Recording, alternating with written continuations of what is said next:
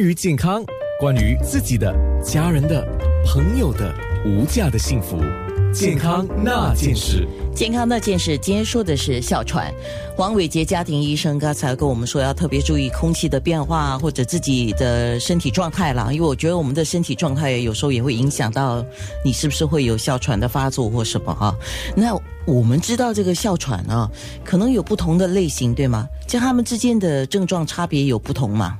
呃，哮喘主要是有两大类，一种是敏感性，他们比较多半是小孩子时就有了，大概是两三岁开始并发，等五六岁就特别多病。另外一种是非敏感性，就是他没有敏感因素，这个是大人比较常见，就是他小时候是没有哮喘，到了大的时候忽然间有哮喘的症状，这个是比较少少数的了。呃，在哮喘。这些不同的呃哮喘之类，还有更分割更比较细微的分割，比如有些是就运动才会，就是所谓运动性的哮喘，他们只有运动时才会有哮喘并发。是因为那个我们讲运动的时候，因为有时候你有些人是上气不接下气，这个时候吗？对，他的肺比较敏感，他运动时才会引发哮喘。另外一个是药物型的，主要是阿司匹林。阿司匹林其实是一种常见的止痛药。aspirin 对 aspirin，所以说的很好。所以 aspirin，某些人他们平时是没有哮喘，可是一吃到 aspirin。或者类似的药，它就会引发他的肺，呃，产生哮喘的症状。嗯，如果是这样的情况之下。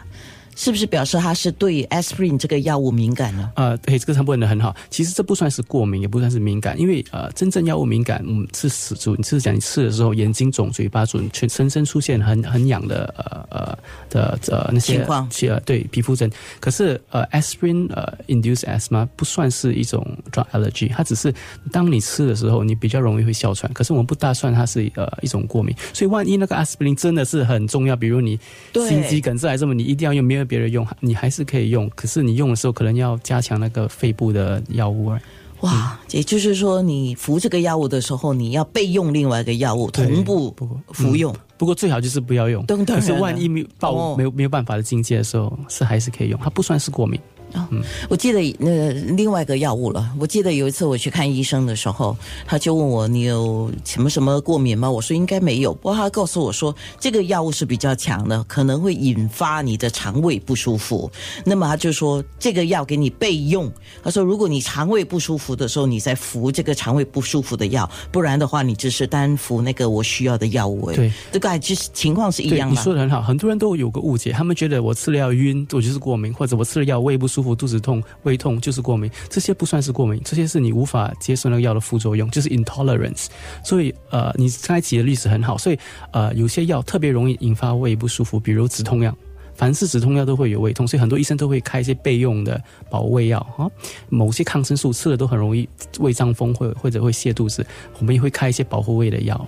那个就是当你需要的时候才服用的。好，那我们对哮喘会有怎么样的误解？可能你要提醒我们一下了。OK，有很多人就认为哮喘只是就是喘，可是其实一半的哮喘病人是没有喘，他们只是咳嗽，特别是夜咳。所以很多人其实是有哮喘或者类似哮喘的病，可是他们并不知道他们有哮喘，因为他们认为，呃，我没有喘就不是哮喘。可是哮喘的病人一半是不会喘，一五十八现在不会喘，他们只是夜咳或者咳很久，或者一直咳嗽不会好。另外一个呃，很多的人误解就是你你一吃药就要吃一辈子，或者那个药一次就会永远依赖那个药，呃，其实这是不对的。哮喘就是就我刚才说的是多变性、复发性。有些时候其实空气很好，你你的身体蛮好，你是完完全没有哮喘病症，你是可能是不需要吃任何药物，只是它复发的时候才医疗。相反，有些人又认为药很很很很多呃类固醇很多副作用，我不要吃药。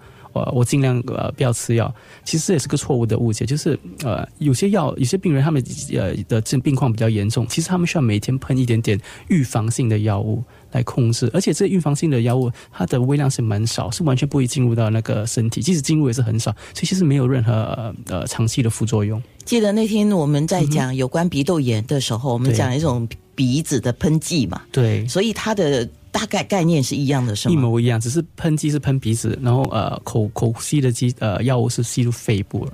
哦，嗯，呃，就是很多人还是觉得我可以不要用就不要用，可是如果真的是需要的话，它还是要持续性的用，还是持续用会比较好。特别是小孩子，因为小孩子如果呃哮喘不受好控制的话，它会影响到他的发育和他的学习能力。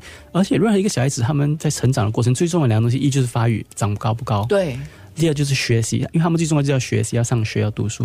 如果你一直不受呃你的哮喘不受控制的话，你可能会变矮。就是你原本可能是一点八五，可是你不受控制，你只是一点七五。为什么呢？因为呃，成长是需要很多氧气，而且需要空气，而且需要足够的睡眠。呃，哮在哮喘的时候，他们的呼吸道阻塞，很少氧气进来，身体本身就已经不够能去应付这个哮喘，哪还有多余的时间去做成长？另外一点是，哮喘往往是在晚上发生，而且呃。在我们成长、小孩子长高的时候，其实多过七十八天是晚上，就是在你其实睡觉时你才在成长，你早白天是没有什么长到。所以，当你不够睡眠，睡眠也不好，你自然你的成长会慢。而且在学校晚上，呃，因为睡得不好，上学时又没有集集中精力，或者根本生病无法去上课。哦，我理解了。嗯，以前我们看人家就这么说嘛，呃，这个小孩呢，因为体弱多病。对，所以长得比较瘦小，瘦小啊，所以道理是一样的。对，相反，如果一个哮喘哮喘病患，如果他控制的很好，他又经常运动，其实他会成长的比较好，长比较高。嗯，而且我们本我国和外国很多那些呃运动家、游泳健将，其实他们都是前以前小时候是有哮喘，他们单靠呃控制药物好，还有运动，然后就变成游泳健将，然后哮喘也就渐渐不见掉。OK，健康那件事。当然，我们这个时候准备面部直播了，你可以到九六三好 FM 看我们的面部直播。呃，黄医生，我们等一下面部直播会做怎么样的一些示范呢？